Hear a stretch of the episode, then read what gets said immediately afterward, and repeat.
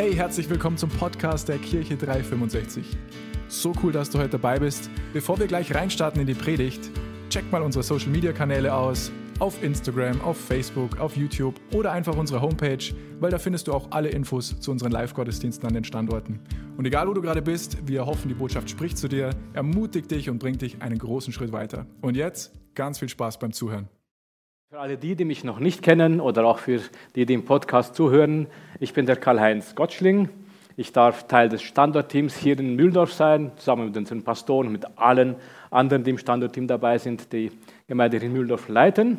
Und ich darf auch die Next Gen leiten, Next Generation, unsere Jugend und Kinder, auch mit einem coolen Team und das Team. Und das macht auch richtig, richtig viel Spaß und Freude. Und Bevor wir jetzt zur Predigt einsteigen, will ich noch kurz vorher mit uns beten und dann lasst uns gespannt sein auf die Predigt. Vater, danke, dass du gut bist und dass du gute Gedanken und gute Pläne hast für jeden. Und du bist immer gut, nicht heute so und morgen anders, sondern du bist immer gut und du bist immer dasselbe. Und wir danken dir für das Wort, was du heute für uns hast. Wir danken dir für alles, was du heute für uns hast, dass du uns begegnest und dass du uns berührst und dass du uns auch verändern darfst. Und wir beten, Vater, dass du wirkst durch deinen Heiligen Geist bei jedem von uns. Bereite du dich aus in diesem Raum, wie es dir gefällt. In Jesu Namen. Amen. Wir haben ja gerade Abendmahl gefeiert und einen Vers gehört. Und soviel ich weiß, war das 1. Korintherbrief, Kapitel 11, äh, der Vers 25. Ich habe euch einen anderen Vers mitgebracht, der klingt ähnlich. Und zwar steht der im Matthäus Evangelium im Kapitel 26 und es ist der Vers 28. Jesus sitzt mit seinen Jüngern zusammen und jetzt spricht er zu ihnen. Das ist mein Blut, das des neuen Bundes, das für viele vergossen wird zur Vergebung der Sünden. Und meine Betonung heute ist das Blut des neuen Bundes. Das ist auch das Thema der Predigt heute der neue Bund. Und ich will mit uns ein bisschen anschauen, warum ein neuer Bund? Was ist das eigentlich, dieser neue Bund? Und was war dann der alte Bund? Das heißt, wir werden uns ein bisschen Unterschiede anschauen zwischen altem und neuem Bund und was dann auch wirklich neu ist, was ist anders, das werden wir uns auch anschauen. Und was ich noch gerne anschauen will mit euch ist, du und ich, was ist denn unsere Position, unsere Stellung im neuen Bund? Wo stehen wir da? Und da bin ich gespannt, was auch das Wort, die Bibel uns dazu sagt. Aber bevor ich jetzt mit dem neuen Bund beginne, habe ich eine Frage vorab und da warte ich Antworten, vielleicht zunächst mal von den Königskindern und dann, wenn die nicht wissen, von den Erwachsenen. Und zwar, was ist der Unterschied zwischen einem Vertrag und einem Bund? Welches Königskind würde sagen, ich weiß das? Also, bitte.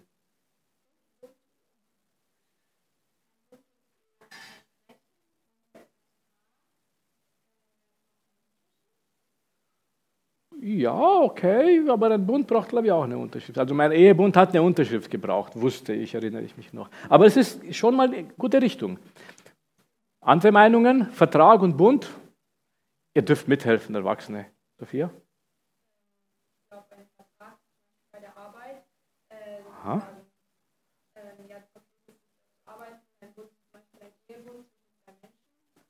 Aha. Da ist ein gutes Stichwort gefallen. Dankeschön.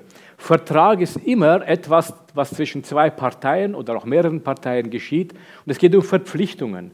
Eine Partei verpflichtet sich der anderen. Ich vermiete dir das Haus und du zahlst mir die Miete. Ich gebe dir mein Auto, ich verkaufe es dir und du bezahlst Geld dafür. Und so viele Sachen. Aber im Vertrag hat jeder seinen Teil zu erfüllen. Erfüllt der eine seine Pflicht nicht, kann der andere sagen, okay, dann bin ich draußen. Oder er könnte sogar sagen, ach so, dann kriege ich Schadenersatz, wenn du deinen Anteil nicht erfüllt hast. Und ein Vertrag ist manchmal auch kündbar. Ich kann meine Arbeitsstelle kündigen und kann sagen, ich mag nicht mehr, ich gehe anderswo arbeiten und so weiter. Das ist der Vertrag. So, was ist der Bund? Der Bund hingegen ist eine Vereinigung zwischen zwei oder mehreren Parteien.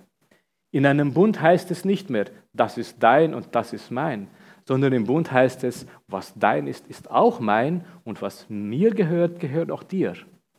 Das heißt, im Bund werden aus zwei Parteien eine. Da geschieht eine Einheit. Und im Bund sorgen alle Bundesparteien dafür, nicht, dass es einem selber gut geht, sondern vor allem und primär darum, dass es dem anderen zuerst gut geht. Das ist der Unterschied zwischen Bund und Vertrag. Oder einer der Unterschiede. Ich denke, wenn man sucht, findet man noch sehr viel.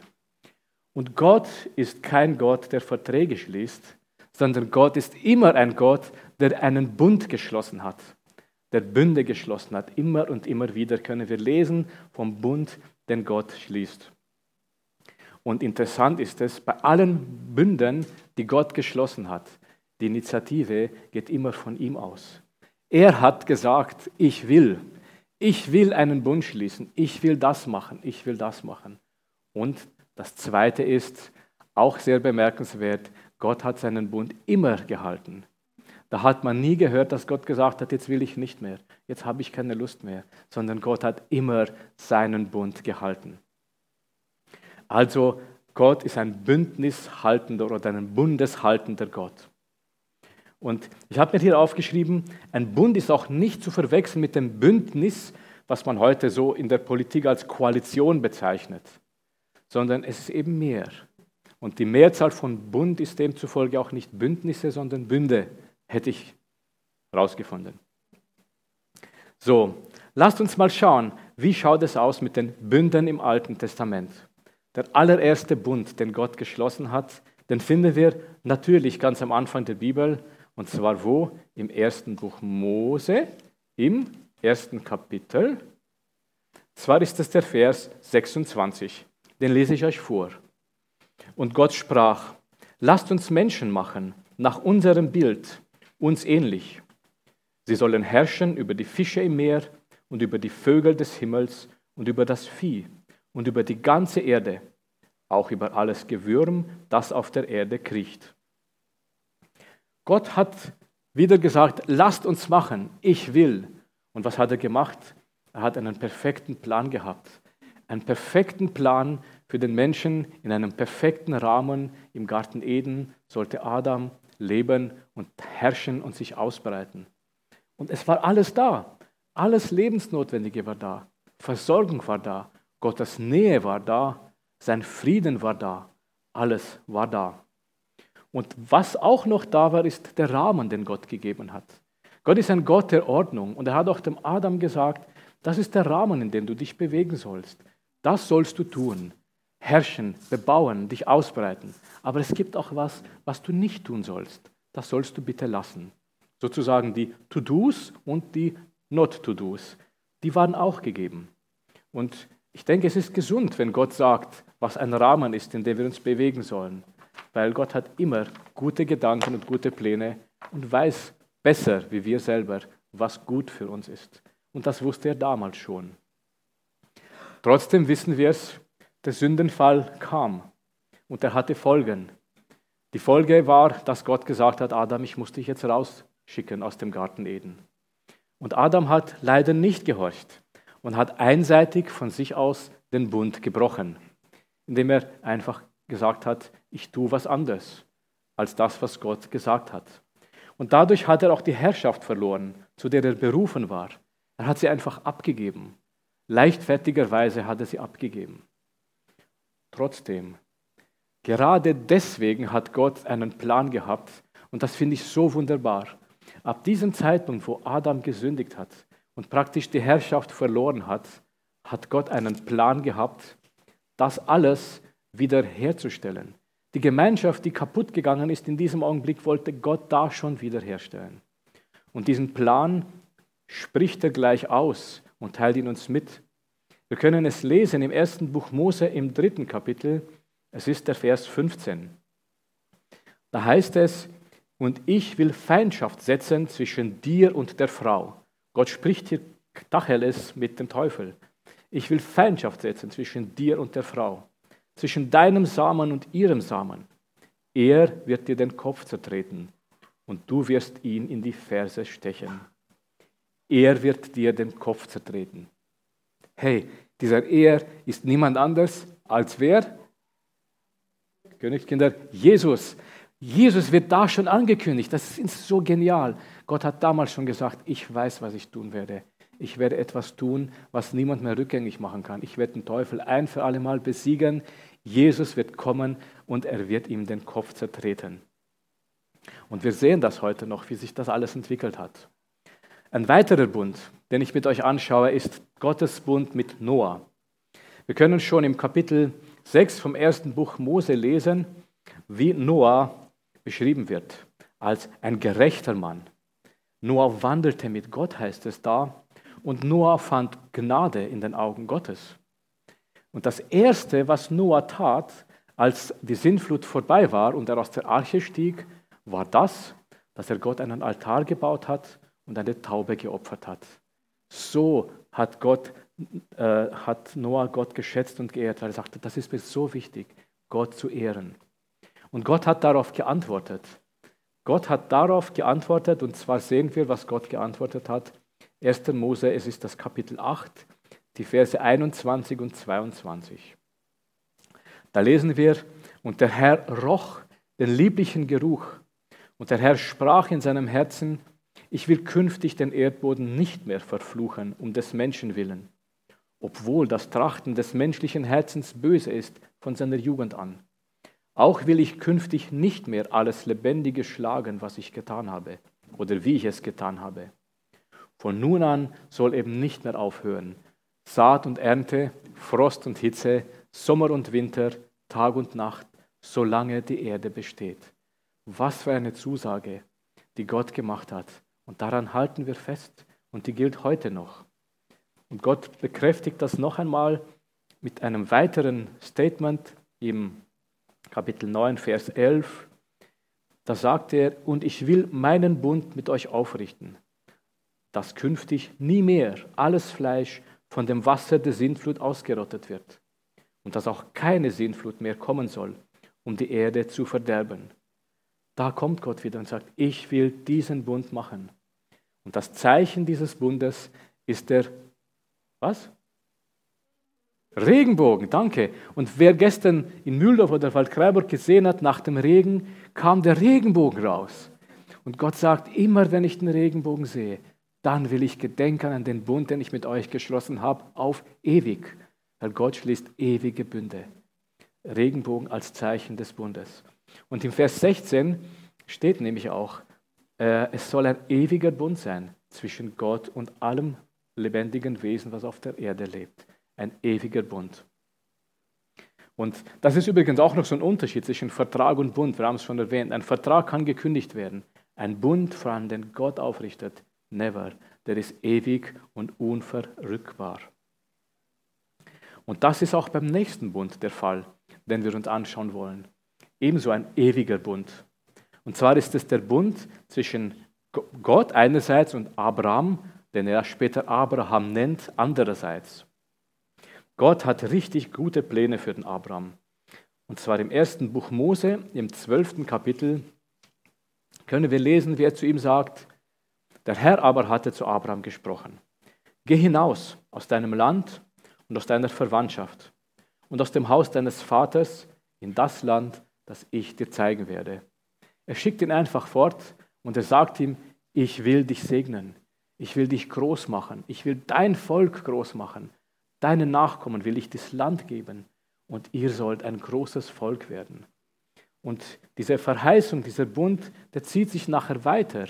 Vom Abraham geht es zu dem Isaak und zum Jakob und zum Josef und schließlich auch zu Mose.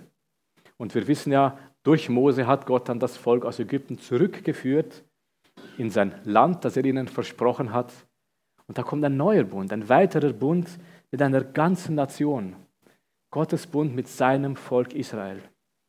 Und auch hier ist es wieder Gott, der sagt, ich will, ich will euch zu einem großen Volk machen. Ihr sollt mein Eigentum sein. Ich will euch groß machen. Euer Name soll über alle Welt bekannt sein. Und auch hier gibt Gott den Rahmen dieses Bundes vor. Wir können das nachlesen im zweiten Buch Mose, das ist das 19. Kapitel, die Verse 5 und 6. Gott sagt da, wenn ihr nun wirklich meiner Stimme Gehör schenken und gehorchen werdet und meinen Bund bewahrt, so sollt ihr vor allen Völkern mein besonderes Eigentum sein. Denn die ganze Erde gehört mir. Ihr aber sollt mir ein Königreich von Priestern und ein heiliges Volk sein. Das sind die Worte, die du den Kindern Israels sagen sollst. Und wir wissen ja aus der Bibel, wenn wir da lesen, wie es dann gekommen ist, Gott hat Gebote gegeben, es sind dann die Gesetze gekommen und es waren gar nicht wenige, so um die 613 Gesetze, die waren alle zu befolgen. Klar ist es dann nicht so einfach, jedes einzelne zu befolgen, aber es war ein Rahmen, den Gott gegeben hat und der hatte einen Sinn. Und weil aber nicht die Gebote befolgt wurden, immer von den Menschen, gab es dann die Möglichkeit, Opfer zu bringen. Folglich kamen die Opfergesetze, folglich kam der Priesterdienst, und es gab ja die Priester und dann den hohen Priester, der eine besondere Rolle hatte. All das, um den Frieden und die Verbindung zu Gott wiederherzustellen, wenn das Volk mal gesündigt haben sollte, als Gruppe oder als Einzelne. Aber wir wissen es und wir können es nachlesen in der Bibel, auch dieser Bund ist brüchig geworden und wurde leider wieder einseitig gebrochen. Von wem? Nicht von Gott, von den Menschen. Ja, die haben zwar gejubelt und Hurra geschrien, wir werden dir folgen, wir werden alles tun, Gott auf jeden Fall. Aber irgendwann haben sie dann das doch nicht getan. Und was hat Gott gemacht? Gott hat gesagt, ich habe einen neuen Bund. Gott hat da schon einen neuen Bund angekündigt, weil es ihm immer und immer und immer darum ging, die Einheit zwischen den Menschen und ihm herzustellen. Die wollte Gott nie getrennt haben. Und darum hat Gott einen neuen Bund angekündigt. Wir können das beim Propheten Jeremia nachschauen. Im Propheten Jeremia beim 31. Kapitel, da gibt es die Verse 31 bis 34, die diesen Bund ein bisschen schon beschreiben. Da sagt Gott durch den Propheten Jeremia zum Volk, siehe, es kommen Tage, spricht der Herr, da ich mit dem Haus Israel und mit dem Haus Juda einen neuen Bund schließen werde nicht wie der Bund, den ich mit den Vätern schloss, mit ihren Vätern schloss, an dem Tag, da ich sie bei der Hand ergriff, um sie aus dem Land Ägypten herauszuführen. Denn sie haben meinen Bund gebrochen, obwohl ich doch ihr Eheherr war, spricht der Herr. Sondern das ist der Bund, den ich mit dem Haus Israel nach jenen Tagen schließen werde, spricht der Herr. Ich will mein Gesetz in ihr Innerstes hineinlegen und es auf ihre Herzen schreiben, und ich will ihr Gott sein und sie sollen mein Volk sein. Und es wird keiner mehr seinen Nächsten und keiner mehr seinen Bruder lehren und sagen, erkenne den Herrn. Denn sie werden mich alle kennen, vom kleinsten bis zum größten unter ihnen, spricht der Herr. Denn ich werde ihre Missetat vergeben und an ihre Sünde nicht mehr gedenken. Wir haben von Vergebung gesprochen heute. Wir haben von Missetaten gesprochen, die vergessen sind, und kommen schon langsam hin, wo Gott auch hinkommen wollte, zu Jesus. Jesus ist der, der diesen neuen Bund ins Leben gerufen hat. Der Plan Gottes war von Anfang an, dass er mit Jesus einen Bund macht, einen neuen Bund, einen ewigen Bund. Und ja, es überrascht natürlich nicht, dass Gott auch hier sagt, ich will einen neuen Bund machen, weil das hat er immer schon getan, selber die Initiative ergriffen. Und dieser neue Bund wird von Jesus erfüllt. Der Hebräerbrief greift genau diese Prophetie vom Jeremia auf. Wir können das im Kapitel 8 vom Hebräerbrief, die Verse 6 bis 13 nachlesen. Ich werde sie nicht mehr alle lesen, weil den einen Teil haben wir schon. Aber den Vers 6, da geht es um Jesus, der Mittler des neuen Bundes. Da wird Jesus beschrieben. Nun aber hat er, Jesus, einen umso erhabeneren Dienst erlangt, als er auch der Mittler eines besseren Bundes ist, der aufgrund von besseren Verheißungen festgesetzt wurde. Denn wenn jener erste Bund tadellos gewesen wäre, so wäre nicht Raum für einen zweiten geworden.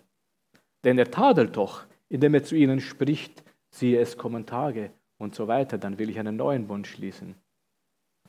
Und ich gehe auf den Vers 13 dann weiter jetzt, indem er sagt, einen neuen Bund hat er den ersten für veraltet erklärt. Was aber veraltet ist und sich überlebt hat, das wird bald verschwinden. Und diese Diskussion gibt es immer wieder. Ja, sind wir jetzt unter Gesetz oder sind wir unter neuen Bund? Aber Gott sagt, wir sind im neuen Bund. Und auch da kommen wir nochmal hin heute und sehen uns die Unterschiede an. Aber das Spannendste, das Stärkste überhaupt an diesem neuen Bund ist, dass die Bundespartner mal ganz anders sind. Wir haben zwei Bundespartner, wo keiner mehr den Bund brechen wird. Auf der einen Seite Gott und auf der anderen Seite Jesus. Und Jesus einerseits als Gott, Gottes Sohn und gleichzeitig als Mensch vertritt uns in diesem neuen Bund. Somit macht natürlich Gott den Bund mit uns durch Jesus. Und das sind verlässliche Bundespartner. Auf Jesus ist Verlass. Und Jesus ist der Mittler dieses neuen Bundes. Und durch ihn können wir, kannst du, kann ich und auch wenn du zuhörst, kann jeder von uns in diesen neuen Bund kommen. Weil nämlich Jesus der Verbindungspunkt ist zwischen Gott und uns Menschen. Und ein paar Punkte will ich jetzt beleuchten, wo wirklich klare, deutliche und auch krasse Unterschiede sind zwischen dem alten und dem neuen Bund. Der alte Bund, der hat einfach Gehorsam erfordert gegenüber dem Gesetz. Erst durch Gehorsam kam der Segen. Wenn kein Gehorsam da war, dann gab es auch keinen Segen. Und wir können auch im Alten Testament lesen, es gab den sogenannten Fluch des Gesetzes, sprich die Folgen für das Nichteinhalten. Gott hat ganz klar gesagt, wenn du nicht mir nachfolgst und meine Gebote hältst, dann wird das und das eintreffen. Aber im neuen Bund hat Jesus den Fluch des Gesetzes getragen. Er hat ihn auf sich genommen. Er wurde für uns zum Fluch gemacht. Er wurde für uns zur Sünde gemacht und hat alle unsere Schuld, alle unsere Schuld auf sich genommen, an unserer Stelle. Und meine Betonung hier ist auf alle Schuld. Alle heißt das, was war, das, was vielleicht heute ist und das, was kommen wird. Weil manchmal merke ich selber, man hat etwas falsch gemacht und denkt sich, oh, das war jetzt nicht richtig. Wird Gott mir wohl vergeben? Na, das macht er nicht, weil es ist so schlecht, was ich getan habe. Und dann zieht man sich zurück und meidet Gott. Aber nein, er hat es schon getan. Vergebung ist bereits geschehen. Jesus wird kein zweites Mal aufs Kreuz genagelt werden, sondern er hat es schon getan. Er trug alle unsere Schuld und heilte alle unsere Krankheiten, heißt es. Und das ist ein ganz großer Unterschied des neuen Bundes im Vergleich zum alten. Und ein wichtiger Punkt dabei ist, die Segnungen des neuen Bundes, die kommen nicht durch unsere eigenen Werke, weil wir uns anstrengen und ackern und tun und machen, sondern die kommen einfach und allein durch das Erlösungswerk Jesu Christi. Es ist Gnade Gottes. Wir können uns nichts, gar nichts verdienen. Und wir müssen uns auch nichts verdienen. Und all das, was wir tun, weil wir es wirklich tun, ist aus dem inneren Herzen heraus, aus einer Haltung der Dankbarkeit und nicht um Gott etwas zu zeigen. Im alten Bund wurden Sünden nie ausgetilgt, sondern nur bedeckt. Ihr kennt vielleicht den Spruch vom Sündenbock. In der Tat, im Alten Testament wurde jährlich der Sündenbock in die Wüste geschickt. Der Priester hat auf ihn die Schuld gelegt und er wurde in die Wüste geschickt und dann waren die Sünden bedeckt für ein Jahr lang und nächstes Jahr war wieder die gleiche Zeremonie dran. Im neuen Bund werden Sünden nicht nur bedeckt, sondern gereinigt, weggewaschen. Sie sind vergessen. Ich will ihrer nicht mehr gedenken, heißt es. Und eine andere Stelle sagt, so weit der Osten ist vom Westen, so weit tut Gott die Übertretungen von uns. Also im neuen Bund sind die Sünden ausgetilgt, weggewaschen. Der neue Bund ist besiegelt mit dem Blut Jesu Christi und er selber ist der Hohepriester, der zwischen uns und Gott steht. Und im alten Bund, wisst ihr vielleicht, da gab es im Allerheiligsten, diesen Tempel, der den Bereich getrennt hat zwischen Gott und den Menschen.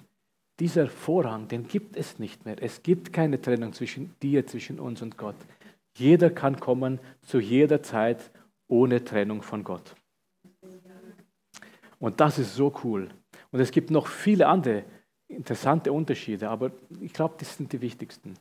Weil mir war da noch wichtig zu erkennen und zu gucken, was ist deine Position, was ist meine Position in diesem neuen Bund. Und ich denke, wenn wir zu Jesus gehören, ihn in unser Leben aufgenommen haben, ihn als Retter und Erlöser empfangen haben, dann sind wir Kinder Gottes. Und dann sagt die Bibel uns etwas über unseren Status. Und zwar, das habe ich mir aufgeschrieben im Korintherbrief, im zweiten Korintherbrief, Kapitel 5, die Verse 17 und 18. Darum heißt es hier, ist jemand in Christus, so ist er eine neue Schöpfung. Das Alte ist vergangen, siehe, es ist alles neu geworden. Das alles aber kommt von Gott, der uns mit sich selbst versöhnt hat durch Jesus Christus und uns den Dienst der Versöhnung gegeben hat. Wir sind Teilhaber des neuen Bundes. Du bist eine neue Schöpfung, von innen neu gemacht. Dein Status ist nicht mehr Sünder, sondern dein Status ist Kind Gottes. Und wenn du sündigst, dann kannst du freimütig zum Thron der Gnade kommen, weil das schon passiert ist, was du dir gerade wünschst. Vergebung der Sünden. Es ist schon geschehen. Und wir haben ja auch heute vom Bund gesagt, was ist mein und was ist dein im Bund.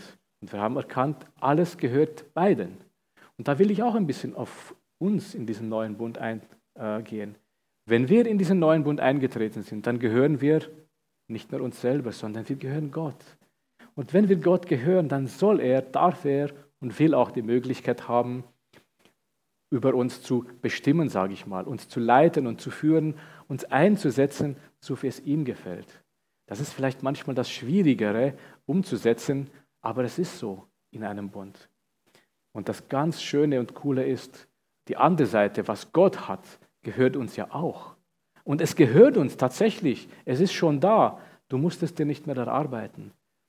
Und das heißt oft, diese Segnungen, die da sind, die dürfen wir haben. Die sind Geschenke, die es gilt anzunehmen und aufzumachen.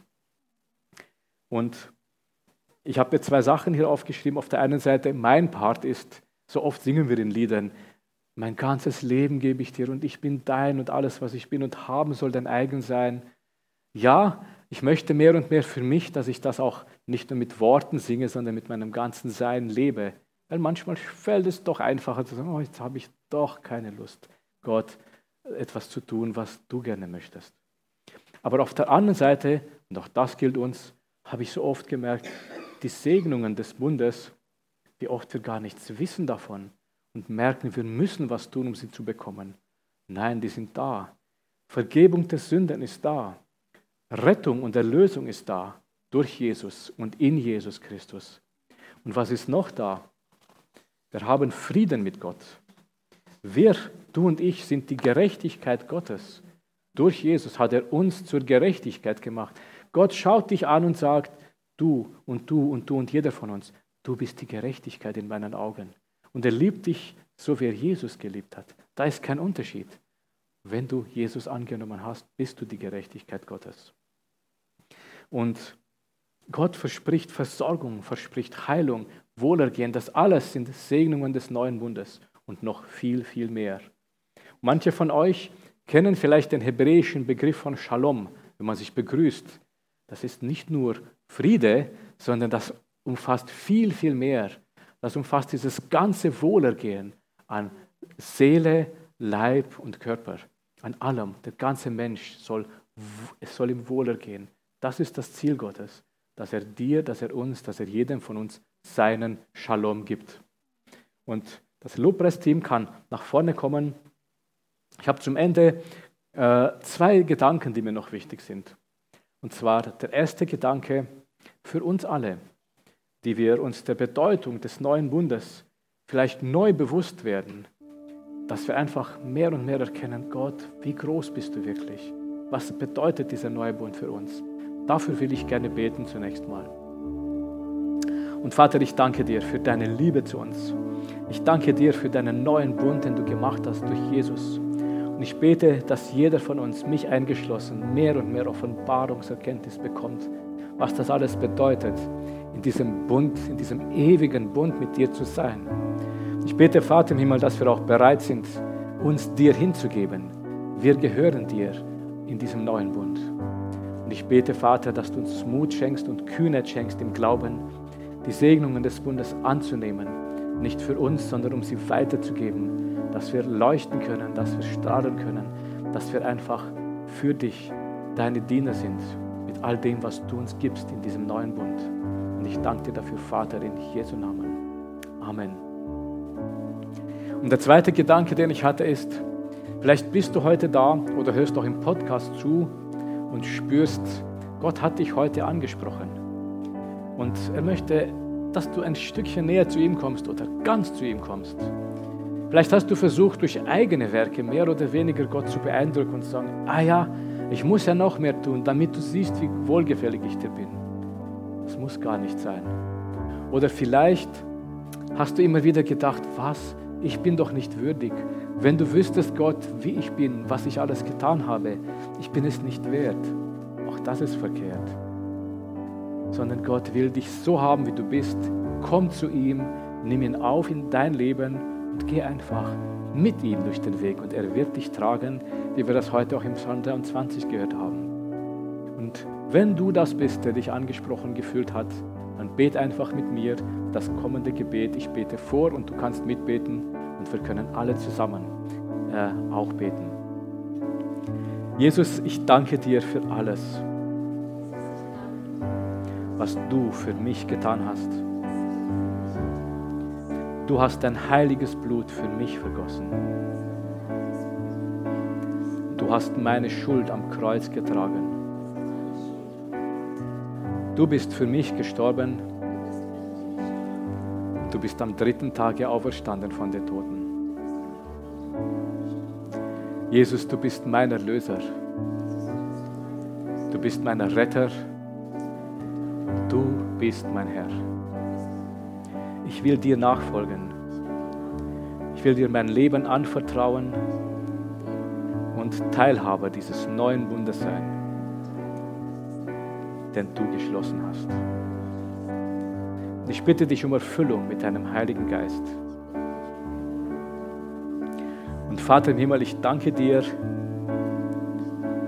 für deine Gnade und für deine Liebe. In Jesu Namen. Amen. Wow, ich weiß nicht, wie es dir geht, aber ich bin jedes Mal wieder aufs Neue begeistert, wenn ich die Predigten von unserem Podcast höre.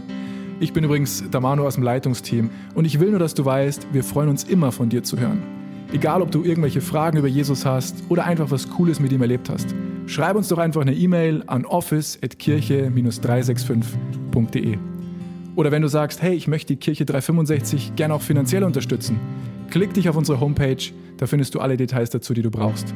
Vielen Dank dafür und jetzt zum Abschluss darfst du eins nicht vergessen, Gott ist immer für dich.